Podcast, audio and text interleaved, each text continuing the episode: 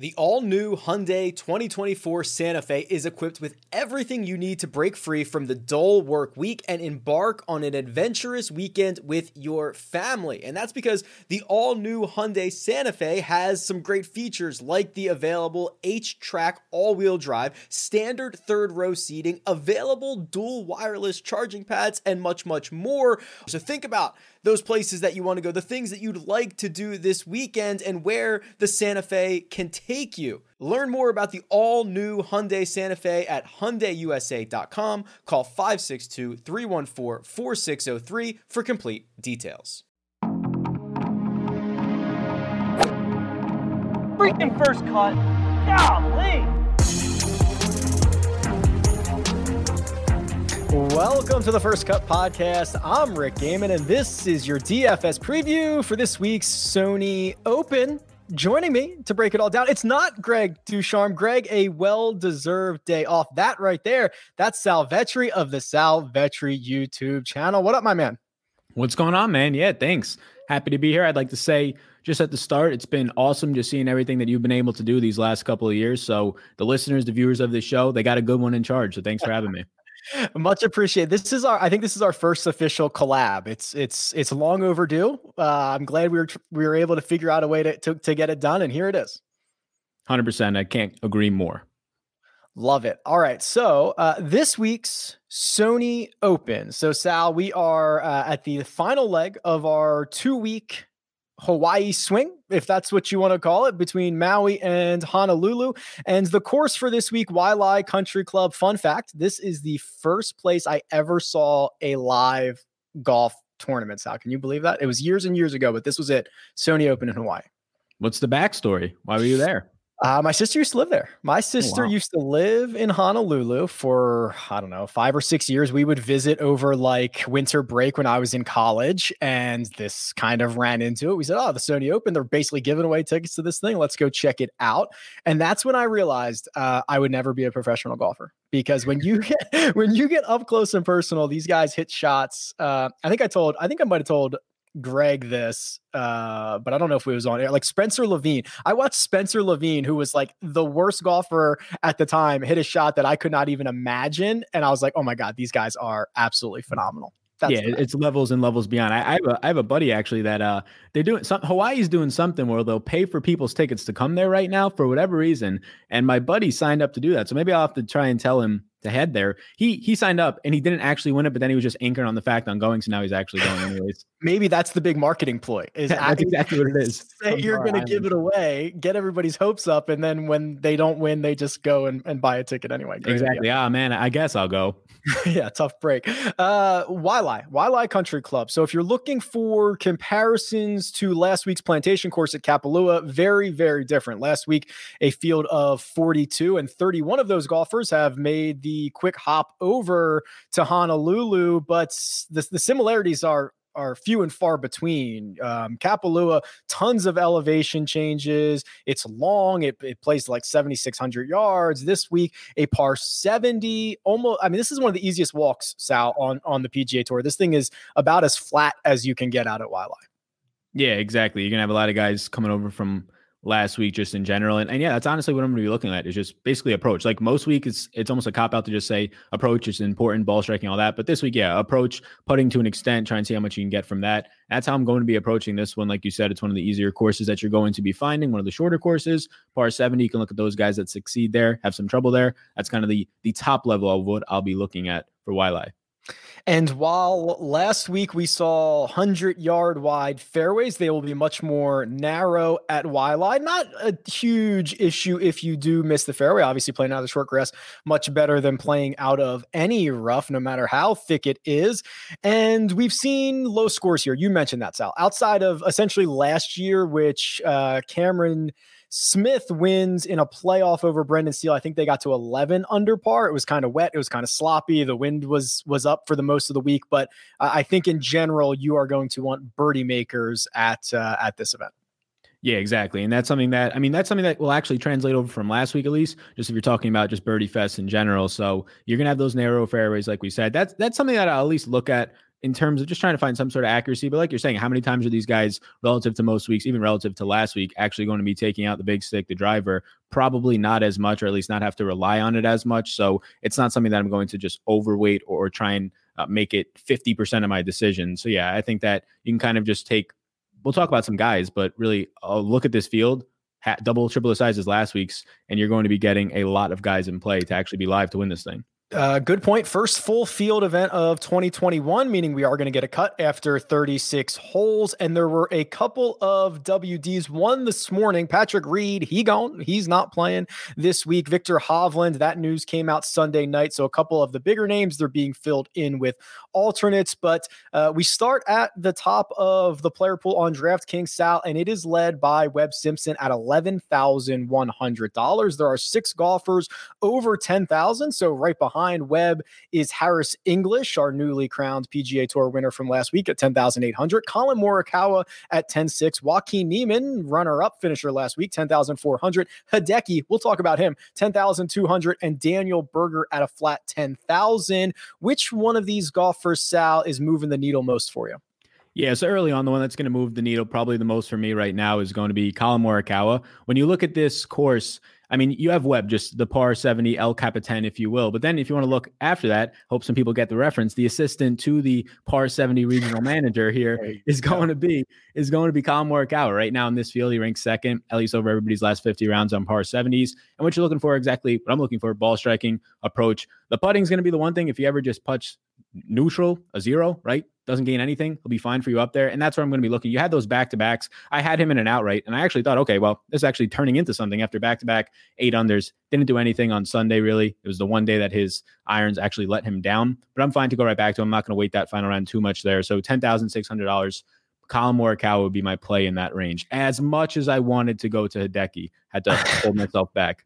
Uh, we'll talk about Hideki in a second. I want to mine into to Morikawa just a bit here because I think this is uh, this is kind of a strategic take, and and I like where you're going with this. And it's a lot about uh, perception versus reality. And and in reality, Collin Morikawa finished T7 at the Tournament of Champions, and for the most part played great last week.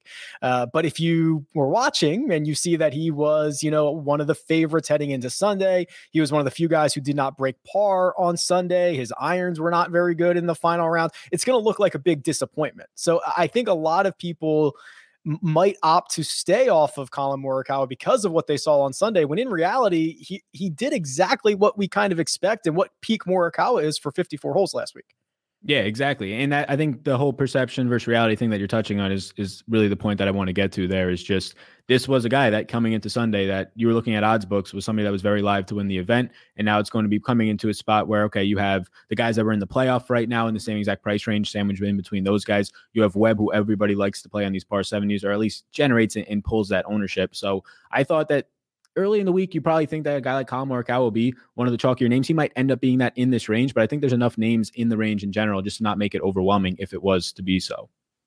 Okay, I'll make the case. I'll step on the soapbox for Webb Simpson here. Uh, what he did last week at Kapalua with his driver was terrible. It was historically bad for him. He lost six and a half strokes off the tee. I ran it through my database. I could not find another instance of him hitting the driver that poorly over the course of a four round event. And I'm willing to say that's that's not going to happen again. And even with that poor driver, the guy finds a way to finish 17th in a field of champions champions and guys that made it to the tour championship. And now you get Webb at what should be one of the best Webb courses. You know, we talk about him at, at RBC Heritage. Uh, you can throw it, throw his name in at, at, of course, Wyndham or Waste Management. But here it is, par 70. Uh, don't have to be long off the tee, ability to hit your irons, your wedges well, find a hot putter. Like, yeah, I, I think Webb's interesting. And I think the biggest thing for me, Sal, and I wonder if you have noticed this over the course of, um, I want to say it's been a couple of months, like the last handful of, of golf slates that we've had. DraftKings has been pretty nice to us at the top. You know, Webb's 11,100. I think in the past we would have seen this closer to 12,000 for the highest priced golfer. I, I, think it's a lot easier to get the most expensive golfer into your lineups these days. Yeah, I agree. And you get more of the full field, which is going to help. And I was going to actually say, I thought probably like an $11,400, $11,600 tag because we were getting at like three o'clock. And I don't know if we were going to have the salaries try and play the guessing game. So that's what I was trying to jot some things down. But yeah, I think that makes sense. You're going to get scoring too. So like out of the guy at the top end, you know, you have a ceiling on Webb. He's what top five scorer for DraftKings in this field right now. So those are always things that you want to look for up towards the top. Could you imagine if we had to come on here and start guessing salaries because they weren't out yet? How how bad of a show would that be? I mean, hey man, I, I, was trying to like prepare for everything right here. I was like writing stuff down. Then I was like, all right, it's like three o'clock right now. We don't got salaries, so uh, might have to go take this thing to a whole nother level it's it's uh it would be great in the moment and then when salaries came out we'd see how wrong we were and it would be it would be terrible. Especially because um, most people would be tuning in on tuesday wednesday right. and they'd be like what are these guys talking? Like these are the people we're listening to right now? Yeah. So thank goodness the uh the salaries did eventually come out not uh, to make us look too much like fools. Um couple other names here. We can go kind of kind of quickly on these guys but they are the most expensive. It's it's worth a it's worth a conversation. The two the two guys who were in a in a playoff uh last week it's harris english who comes out victorious it's Joaquin Niemann, uh, who finished runner up. And and now now what do we do with them? Right? I mean, again, this is a situation where these two guys were in a a very visual spot. Everyone saw what happened. They're now front of mind. They both get significant price increases. I don't know if we should uh, you know expect more of the same this week or if these are just kind of flat out fades. Yeah, I honestly think both are probably flat out fades for me. I would be more willing to probably play Harris English if I had to choose one of them, just because of the consistency that we've seen for a much longer period of time right now. Whereas you're getting Niemann and the consistencies come on, especially towards the end of last year, but not in the same way of top 20, top 10 finishes as much as you're getting right now to Harris English. But neither of them are really plays. I never thought in my life in this type of a field, especially with the top 25 players. I think there's like 10 or nine of them in this field right now that I'd be paying $10,000 plus for Niemann. And I'm just probably not going to do it. Then you get Harris English for the first time in seven and a half years, I believe it was, wins an event. I mean, I think good old Harry English is going to spend his nice night or two hanging out, staying up late, enjoying this victory. And I'm just trying to talk myself off of this play at 10,800. And he's just not going to be as prepared for this week. So that's just some things I don't really want to be paying up for these guys when they're surrounded by Morikawa Webb, and some other guys that I think have a little bit more of a, a, ceiling. Hard to say when English is coming off of a win, but consistency to that ceiling. Old Harry Hands with 1.3 million bucks in his pocket in Maui. Yeah, I don't. I, I mean, listen, I, I, would take a day or two, not think about golf. You know, just just chill out. Maybe, uh, you know, maybe rounds into form in in Honolulu. But uh, I agree with you. These are these are prices that I'm not particularly interested in in paying. And then Hideki, who you mentioned, um, I mean, God, you know, he was my one and done pick last week. The guy was difficult to watch. The shot tracker was even worse to watch. He lost like nine and a half strokes, putting one of the worst putting performances of his career. And he's a bad putter. So, like, it, it's always bad. And it was it, it awful from him. I'm a little bit worried that he's lost the putter, right? As much as I like to say this thing back, bounces back uh, all the time, putting is so volatile, blah, blah, blah, all that stuff when you lose nine and a half strokes over four rounds, you you might be too far gone for me. Yeah, and I, I, was just going to try and come in here uh, for a spin zone and say it wasn't his worst performance of his of his career, but I don't know how much that's really saving him at this point. But yeah, he did he did he finish last? I, I didn't end up seeing the end of the leaderboard. Finished in a tie for last with Mackenzie Hughes. no, that's somebody that I actually had a decent amount of exposure to, so not great. Um, yeah, I, I would say that Hideki is somebody when I when I saw this. And I was hoping he'd be in the 9K range or maybe even like upper eights, but 9K range. And I could actually get on board with, okay, you know, one of the worst performance put- putting in his career. He's really good on par 70s. This is an event where it's not as loaded at the top, but I just can't get there. I haven't been above the field on Hideki, played him in any meaningful amount of lineups in probably a year plus now. I question the total upside. And now when he's in this $10,000 range, I do I think I can get a top five out of him? Maybe, but not as much as the guys around him. So, as much as I want to get there, because I just don't see any ownership coming his way, him getting that five figure price tag is something that I probably can't get to.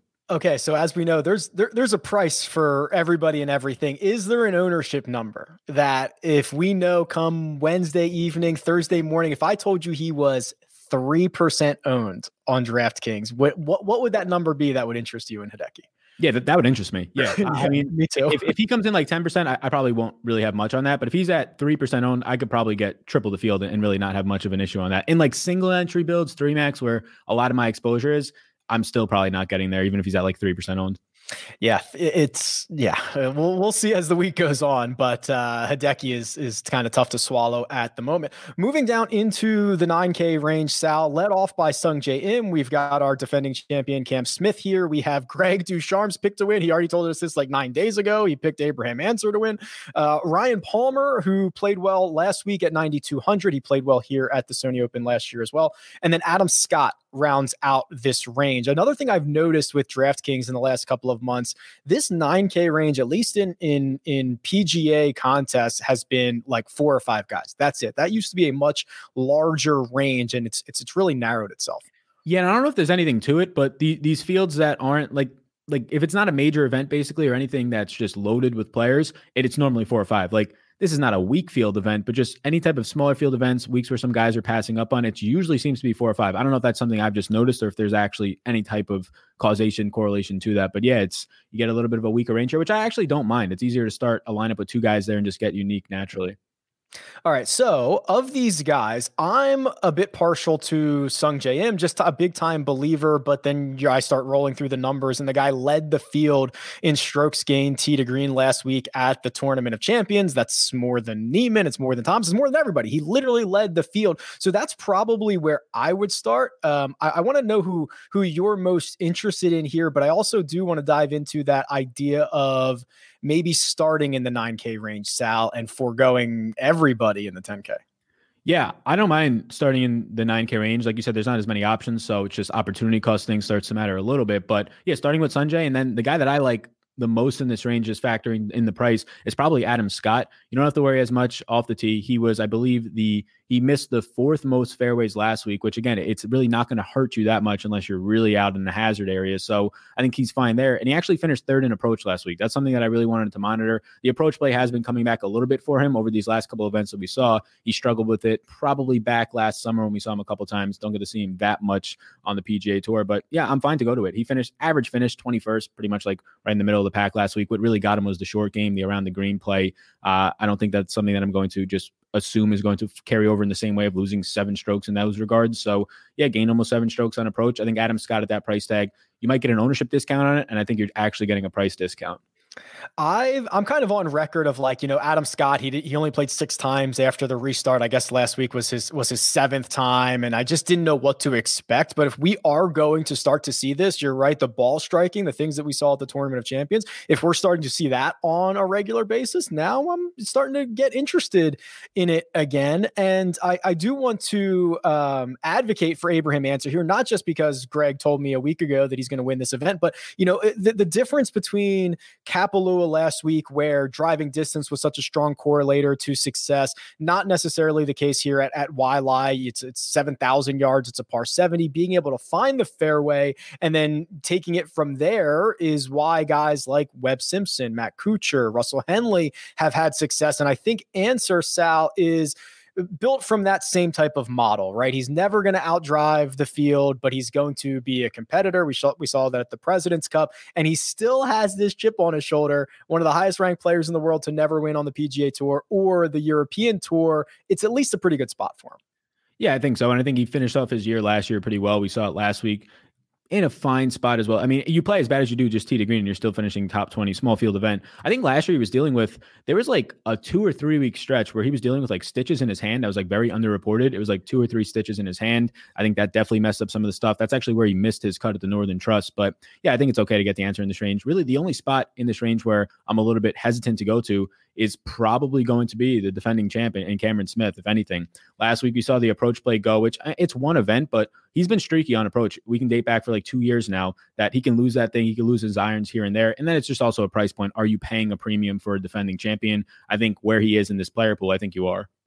I, I, certainly think you are. He gets he gets the boost for beating Brendan Steele in a playoff last year, and and that's kind of the problem with guys like Cam Smith who are so reliant on the short game. Is if he's not gaining four, five, six strokes on the putting surface, he's probably not going to win, and and a lot of other things have to go right for him. So I think it's just a much more narrow path to victory for Cam Smith than it might be for some of these other guys. Like I mean, Sungjae lost three and a half strokes putting last week. He's a if he's a zero putter, he runs away with this thing, right? So um, pretty crazy. And then the other guy here, and, and I think we're going to be, we could be on the same page here with Ryan Palmer is as much as I love RP, as much as I know he's had success here at the Sony Open, now we're paying a price that I, I, think is a bit inflated, right? He was one of the most, he was one of the highest owned golfers on DraftKings last week, and he came through. Historically, it, it it's going to be similar this week, right? There's just going to be a lot of guys on him. Yeah, and, and when he was in like the seven and eight K range, he was he was still picking up decent ownership for pretty large field events, like fifteen percent, I think, at the Zozo when we saw him before that. But yeah, he was twenty seven percent owned. I'm seeing right now last week, and like you said, he's coming through. So outside of Cam Smith, he's probably the one in that range that I'm not going to be getting to all that much. But I do think there's a good amount of merit to a Sungjae Im plus if you want to go Ancer plus Scott type of a build and just fading that five uh, that 10k range, five figure range. You really don't have to worry about really ownership at all after that. I mean, it is interesting. The more I look at it, you know, I'm I'm not as worried about fading English, Niemann, Hideki. So it's really like, am I trying to dodge a bullet on Webb, Morikawa, and, and Berger? I mean, the more I look at this, I could probably get to a build that starts in the 9K range. We'll see. Right. Yeah. Uh, and then just heading down into the acre range, you have other guys as well that there's some, at least to me, some guys that stand out a little bit above above the rest from maybe not so much like a consistency standpoint, but just w- like overall win upside, which is probably another reason why Scott stands out a little bit to me. Just trying to value that like top one finish. How often do you get there, and putting that into a little bit into the equation? That's probably why he also is at 9K flat, another appealing option. That right there is a professional tease because we are going to get into that 8K range on the other side. But first, we're going to take a quick break and hear a word from our partners.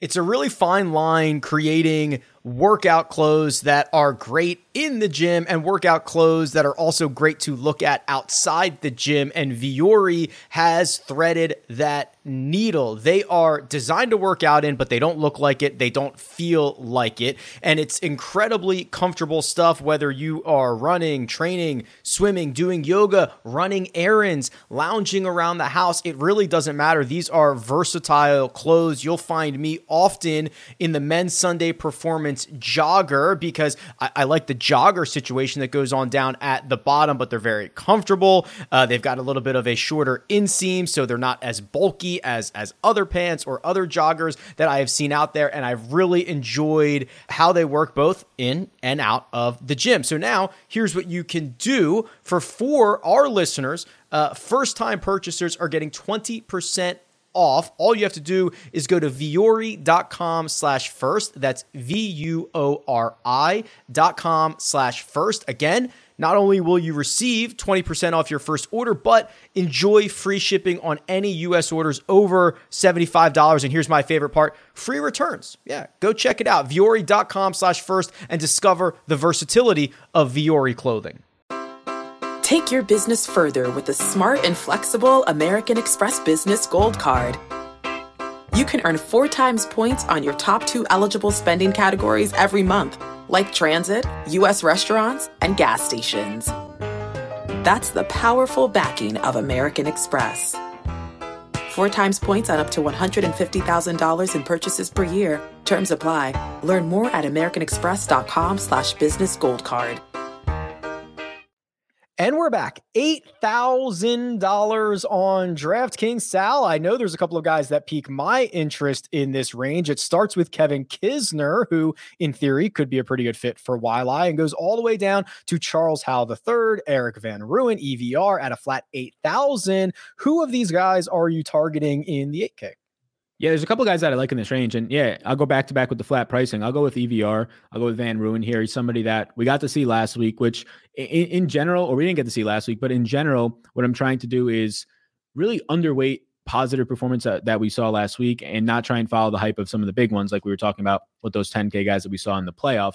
But evr is somebody that you're just getting consistency from. This 8k range you don't really need somebody to win to pay off their price tag. You need i don't know top 20 is usually fine if they're doing anything from a scoring perspective. So evr is the guy that i like here. He's 14th in this field in birdie or better. You're getting that approach in ball striking combination that's probably the best in this range, probably up there with Sergio right now. So EVR is in the range. Honestly, somebody that I'll ask you about it is Sergio. We saw him last week. We saw him play well, and I really want to know what to make of it. Want to know later in the week if ownership's going to come there. But early on, he's somebody that has me a little bit puzzled. The thing with Sergio uh, is he's on brand, right? Sergio never goes off brand. From from tee to green, he's phenomenal. From uh, when he's when he has the flat stick in his hand, he's closing his eyes and he and he can't figure it out. And he did it again last week at Kapalua. He gained nearly eight strokes from tee to green. It was fourth best in the field. He was 39th out of a field of 42 in strokes gained putting. So the issue it, it's weird. It, it's not necessarily an issue as long as you know what you're getting yourself into with Sergio Garcia. And what I think you're getting yourself into is a guy who's going to be a great ball striker. And there are going to be weeks. We're going to see a week like we saw at the Sanderson Farms where he gains two or three strokes putting and he wins the event. I think we're going to see that again. The problem, Sal, no foreshadowing. Like it's it, he doesn't build up to it. It's not like he gradually gets better than the flat stick he finds it. It's just like he'll lose strokes putting for eight straight events. He'll find it for four days and he'll raise the trophy on Sunday. So I think as long as you understand what you're getting from Sergio Garcia, that's fine. But it's it's not any semblance of consistency on the greens, if that makes yes, sense. Yes, please, please talk me out of it because I, I, think that might be. I think when he won Sanderson, that might be there might be one other time where he gained strokes putting since like this time last year. So it's really tough to have to rely on that. It, it, certainly is. And, and there are ball strikers in this range. You, you talk about Sergio. Russell Henley's here. Russell Henley at $8,700. He's making his first start of 2021. And if you run the numbers back to the tour's restart and look at just approach players, no golfer in this field has gained more strokes on approach per round than Russell Henley. He's won this event. He's won the Sony Open before. I think when he won it, he set the scoring record. I don't know if that record still stands, but this this should be a spot for success. But I imagine he's going to be a popular guy in the in the eight thousand dollar range. Yeah, he, he he's one of the guys that if you're if you're going to take a guy again the 10k range, drop down to the eights, or just in general, I think a lot of people are going to prioritize their lineup in the 8k range with Henley. I mean, he looks good, like you're saying. If anybody's looking at any type of database, you're going to see that one next to his name when it comes to just some of the ball striking numbers from the overall total strokes gained, DraftKings scoring, which is another thing that's going to be pretty important. So I, I don't really have a strong stance on Henley either way earlier in the week. I think that if I like some guys, like I if the ownership is going to be two to one somewhere around there, I, I, just easily go to Scott. I like Scott a good amount so far this week early on, so I can see myself getting away from it. I'm, I'm pretty neutral to the field. If he comes in 15% owned and I'm around there, I'm, I'm fine with that. Concerns I have. Um, one of the guys that that you have as a fade certainly catches my attention and I want to talk to you about that. But I'll lump in uh, Matt Matt Kuchar into this into this scenario. You know, Kuchar is a guy that I think for about two years ran pretty significantly well over expectation in terms of the of the win department. And now we're starting to see him regress to the mean a little bit. I think he's going to catch a lot of ownership just because it's Matt Kuchar. It's a household name. It's the Sony Open. He won this two years ago. It should be a good fit for him. I'm not sure we're at that version of Matt Kuchar anymore. I mean, he hasn't played well. I think he's got zero top, I don't know, I would call it 15s in his last in his last 15 starts. Something I think it's top 20s in his last 15 starts, something like that. He just hasn't been good. He hasn't contended anywhere. And I don't think that course history is going to save him this time. So that's my fade in the 8K range. And you've got a fade as well here. Yeah, I think that's a pretty solid fade. Like you're getting the weekend out of Kuchar, but that's about it. He's at least making that's what you want out of like a six thousand dollar player, not in your eight K guy. So yeah, I mean Charles Howell the third is somebody that if you're seeing any type of content this week. He is the the the course history god at this at this point. He's made I think 10 top 10s. He's pretty much finished like top 25 i would say 60 65% of the time that he's played here if not more than that and for me it's just it's what is the upside here he's had a couple of runner up finishes so that's clearly the upside here but if he's not runner up finishing for you right he, he's kind of priced for this the course history bump here um is your upside what he normally does which is you know if he makes the cut he's getting your 30th place finish if I think my opponents, if we're talking DFS strategy, if I think my opponents are going to see that, see him as a safe play, whether it's in cash, whether it's in GPPs, and put him in there, I question what the actual upside is. Do I think that he can win this event? Honestly, yes, he can win it, but do I think relative to other guys around him? Not so much. So if I think that his upside is, you know, 20th, 25th, but there's some downside in the 40s or 50s, a miscut as always, yeah, I'm okay to not get there, assuming that ownership is going to be a little bit inflated on the guy that, yeah, I mean, 75% of the time that he comes here, he's finishing with a top 20, top 25. I just got reminded in the chat that Matt Kuchar won the QBE shootout with Harris English. Uh, yeah, my bad. That's that's that's on me. i am not going to count that towards his uh, towards his recent results here. Yeah, I think I think that's fair. I, I I want to know what that is, but I'm not going to try and play it off. oh, that's phenomenal stuff. 7K range. Let's bop on down to the 7Ks, which uh, this is where I think I think things start to get really interesting. I've got I've picked out a couple of value plays. I've picked out a couple of guys that um, I'm certainly going to be staying away from. But Sal, I want to start here with you, guys that are moving the needle for you in this very critical range of pricing, right? This tends to be where you have a lot of guys in the same range. The ownership gets spread out uh, a, bit more. And this is kind of where your GPPs can be won and lost.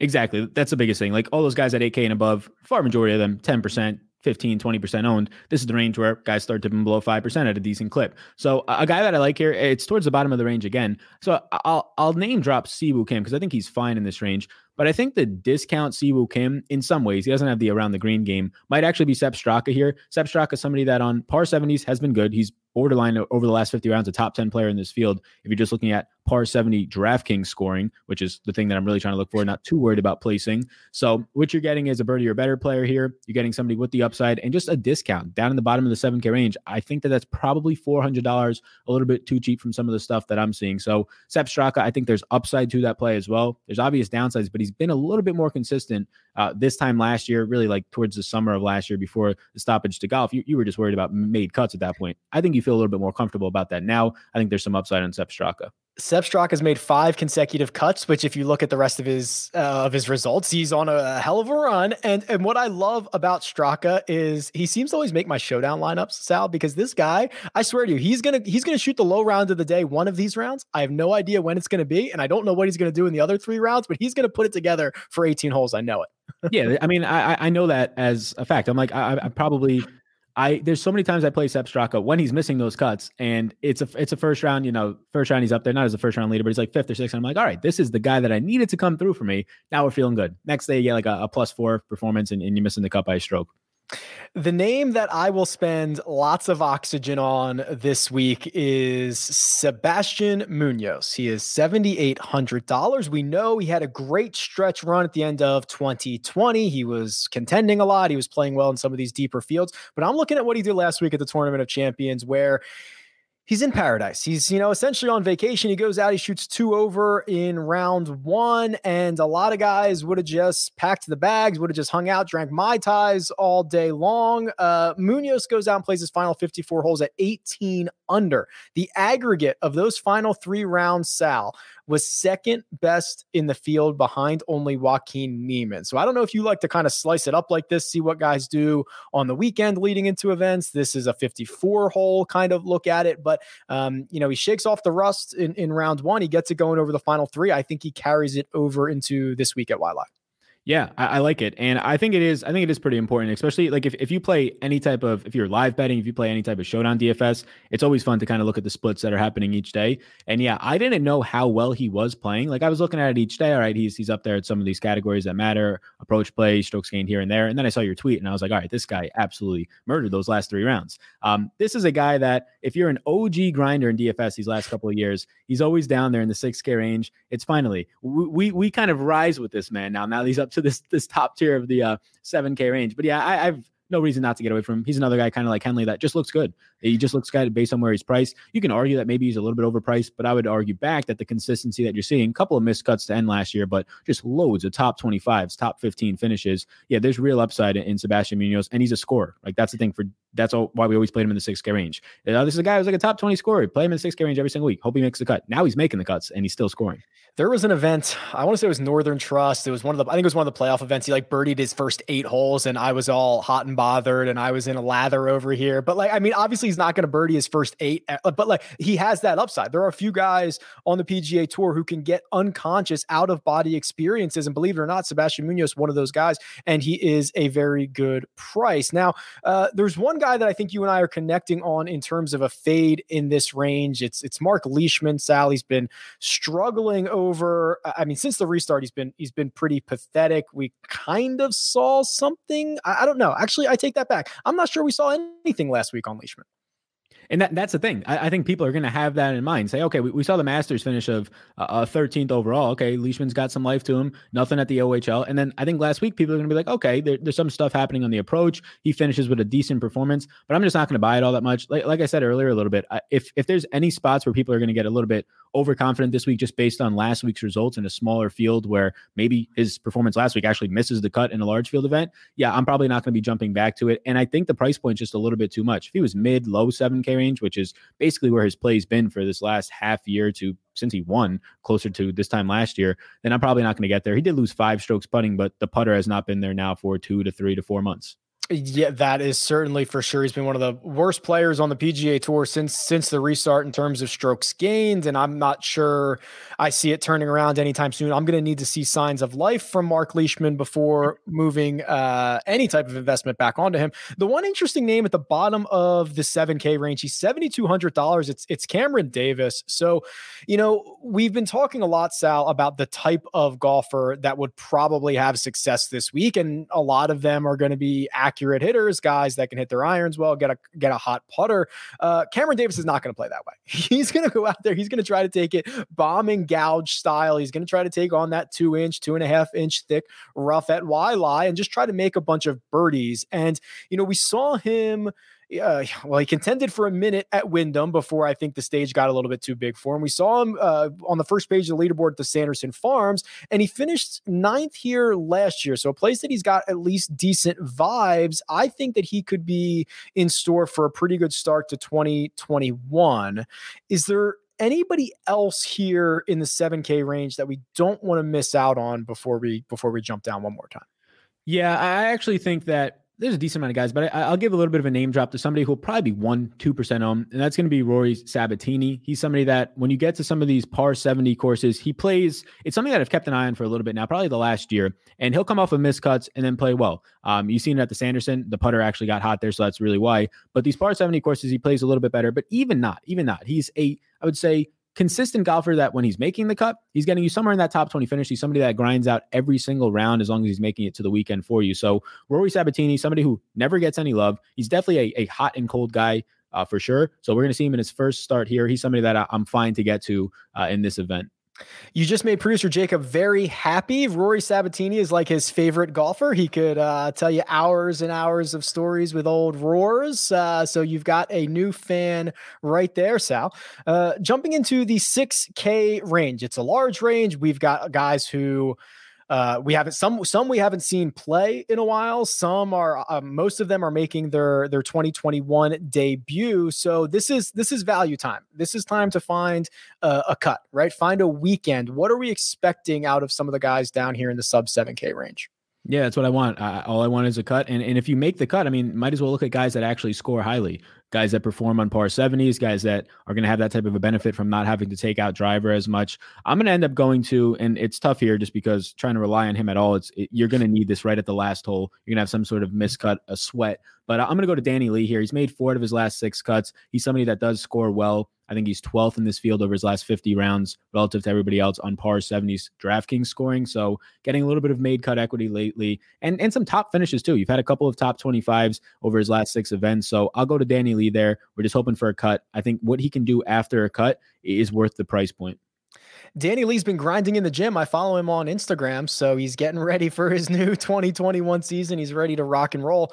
I'm going to throw out Brian Gay here. And this is a little bit scary because uh, it's been a lot of feast or famine for Brian Gay over the course of the past couple of months, mostly famine, very little feast, but he does end up winning in Bermuda. And I think even even if he wouldn't have won in Bermuda, I would have said there are probably like three places that Brian Gay is somewhat interesting at every year. And it's it's Harbour Town, it's Pebble Beach, and it's right here at Waialae. And and that is kind of the idea behind, you know, Brian Gay with his limited skill set, his very specific skill set is really only live a couple of times a year. I think this is one of them. He's got two top 25 finishes in his last four trips to the Sony Open. He's $6700 on draft DraftKings. And quite frankly, I just like him more than I like I don't know, Andrew Landry, Andrew Putnam, Anirban Lahiri, the guys that are surrounding him. So it is with little confidence, but Brian Gay at least, you know, moves the needle like one inch to the right, I think.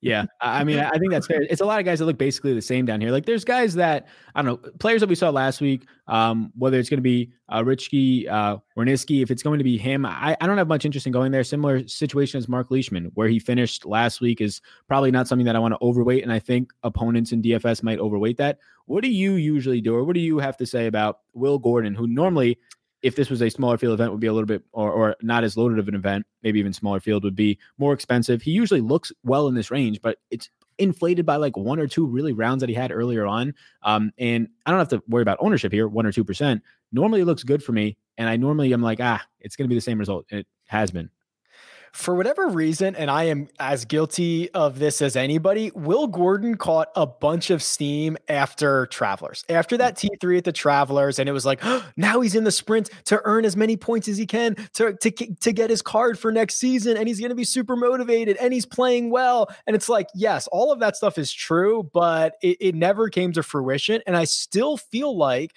there's that sentiment about him, which it, it really shouldn't be. You're right. I mean, the guy's missed, he missed his last two cuts last year. He does not have a top 25 since that T3 at the Travelers. And it's been a lot of missed cuts. It's been a lot of finishes in the 30s, 40s, and, and 50s. So, uh, yeah, it's it, this is another thing where uh, perception and reality are, are, not the same thing. As much as I like Will Gordon's game, he's not a big time DraftKings scorer at the moment, which is yeah. a thing, right? Yeah, I think that's completely fair. Yeah, I mean, I think like last week you saw like uh Hudson Swafford, he like gained the most fairways, but did not much after that, and, and that's basically what you're going to get. Accuracy is not going to matter as much to me in this range down here as just going out there and being able to hunt some birdies and actually make the cut. The only other guy that I'm I'm I'm vaguely interested here, he's also sixty seven hundred dollars. It's it's Nate Lashley, who's made three of his last four cuts. The the three finishes that he made the cut, they've been uh, top 40s. They've all been in the 30s. I, I think that Lashley's interesting because we saw this when he won. I guess it was Rocket Mortgage like two years ago, and we've seen this at times in the past. Is he can get really, really hot for like nine, maybe 18 holes, maybe 27 holes at a time, which goes a long way in DraftKings scoring. Again, it's kind of similar to Sergio Garcia. There's very little to foreshadow what's when it's going to happen or how it's going to happen, but at least I know that there is a bit of upside pent up inside of Nate Lashley. Um, you know, down towards the bottom of this of this range, Sal, it's really ugly. I'm not sure if there's any interest in, I don't know, Michael Gligic. He was making a bunch of cuts before the uh, before the, the the year turned over. Wesley Bryan usually pretty good with his irons, but at at, at the sub 6500 range, we are certainly into full on dart throw at this point. Yeah, exactly. I think Wesley Bryan might be the lowest that I go at 6,300. Like Chase Seiffert and guys like Nick Watney are down here, Kevin Tway, like actual golfers that you recognize compared to some other names, but not really making much cuts lately, not really stuff that I want to touch. And if we're going to go on a premise that it's a little bit easier to start your lineups in the nine and 8K range this week, just some guys to avoid, you don't have to come anywhere near the bottom of the 6K range, let alone that 6K range. Like we were talking about some guys like a Sepp Straka in that 7K range towards the bottom of that. There's just a, a totally different level of golfer from $6,500 to $7,000 flat, especially on this slate. So that's probably where I'm just going to roll more so around the Brendan Steeles, the Sepp Strakas, even the Branden Graces at $7,100 before dipping down into the 6K range. The strategy is interesting this week, I think, even more than most. I think, you know, I, am generally a stars and scrubs type of guy, Sal, but I, I'm understanding, hey, this is the first full field event of 2021. We have a lot of guys who I've not seen do anything in four or five weeks. I have no idea what the shape of their game is. And I think weird stuff happens when you have guys off of a off of a, a longer uh, layoff. So maybe getting more guys, six guys between 9,800 and 7,200 maybe that adds a layer of security for me i think that is viable this week and and because of the the the pricing and i also think it's viable this week because there's a lot of unknown from the vast majority of the field yeah, I, think that makes a lot of sense. And, and one thing I always try and do whenever I do a show for really like any DFS sport or sports betting is just try and pin in on the guys that either me or, or you in this instance just don't talk about and see if there's something to that. So what about Daniel Berger at $10,000 flat? Not much from last week. We talked about all the guys in the nine and the 10K range, and for good reason, those guys for good or worse. And Daniel Berger was kind of this vanilla name in there after having a good week last week. And honestly, last year at points being maybe one of the best golfers uh, after the restart for sure was up there in terms of how he was playing. That could just be a guy where it's basically like starting your lineup in the 9K range at 10K flat. Could be another name to at least consider and something that I'll probably be watching real close just based off our conversation at what his ownership levels are. It's a great point. You know, Daniel Berger, it's a gift and a curse that he's kind of this just solid, underrated. Nobody really talks about him. He doesn't do anything sexy, but he does everything pretty good. It's just like, you know, it's not as exciting as going out and trying to get Webb Simpson or Hideki on the bounce back week. It's just like, yeah, this is Daniel Berger. He's going to be solid for you and he might win like he did it to Charles Schwab. So the idea around, and I've, I've, never heard it presented that way. I think it's a great idea. Like, who did we not talk about? Who who did we not spend any oxygen on, and why didn't we? I I really like that Sal. Yeah, I, I think I I hope I don't anchor myself onto this. Eh, I don't I don't care too much. I think he might be my first one and done of the year. Oh, I might go Danny Berger here. Oh boy. Okay. Well, I think that uh see what's interesting about Webb is he's obviously the favorite here, but he has so many good spots throughout the year, whether it's, you know, Wyndham Waste Management, whether it's uh RBC, you know, whether it's Harbour Town. So like I, I don't know if I should be trying to find a guy like Berger, just like, oh, you know, Berger doesn't have a necessarily natural fit. I, I'll just play him here, or if I should just burn Webb. So that's that's the that's the discussion I'm having with myself at the moment. Yeah, I could see that. And and I also I'm just trying to look at it too. This isn't as full of a field. Like you, you're still going to get a couple of events, and most of the events where you see another 10 to 20 golfers in the field. So that hurts a little bit more when you get to those. And really, where is for me looking at this, whether it is Webb for your situation or even Berger, which I'm going to just talk myself into this at ten thousand dollars flat on DraftKings, and where he comes in in this field of just like up premier players, upscale players how many more fields is he going to get where he just basically has to beat a Harris English, a Webb, a Morikawa, and Niemann? And it's not one of the heavy hitters because we don't have the Rahms, we don't have the JTs, we don't have the Rorys, those guys in the field this week. I don't know how many events Berger's going to have without those guys in it this year. And for any of those guys, Webb, like you're talking about. So, yeah, I, I think it makes sense to try and go this week into one of those guys that you're not going to see in a lot of other fields with a chance. Oh boy. All right. Well, Daniel Berger catching steam for me at the moment. Sal Vetri, you are uh, doing a lot of great DFS coverage for not only golf, for basketball, for football. You are in the thick of it right now, my man. Tell tell everybody what you have going on on a weekly basis. Yeah, we got them all. We got the DFS sports. So yeah, it's uh you can follow me on Twitter at DFS. That kind of links over to some other stuff, but NBA content. We'll be starting up the golf content this week for the first full field event, and then yeah, NFL closing it out for the playoffs right now. Much appreciated you hopping on, filling in for Greg this week. It was a lot of fun, and I'm hoping that we get a chance to do it again soon. Hundred percent, man. Thanks for having me on. I appreciate it. Ton of fun. That's Sal Vetri. Follow him on Twitter at Sal Vetri DFS. You can follow me at Rick Run Good. This has been the first cut, and we'll catch you next time.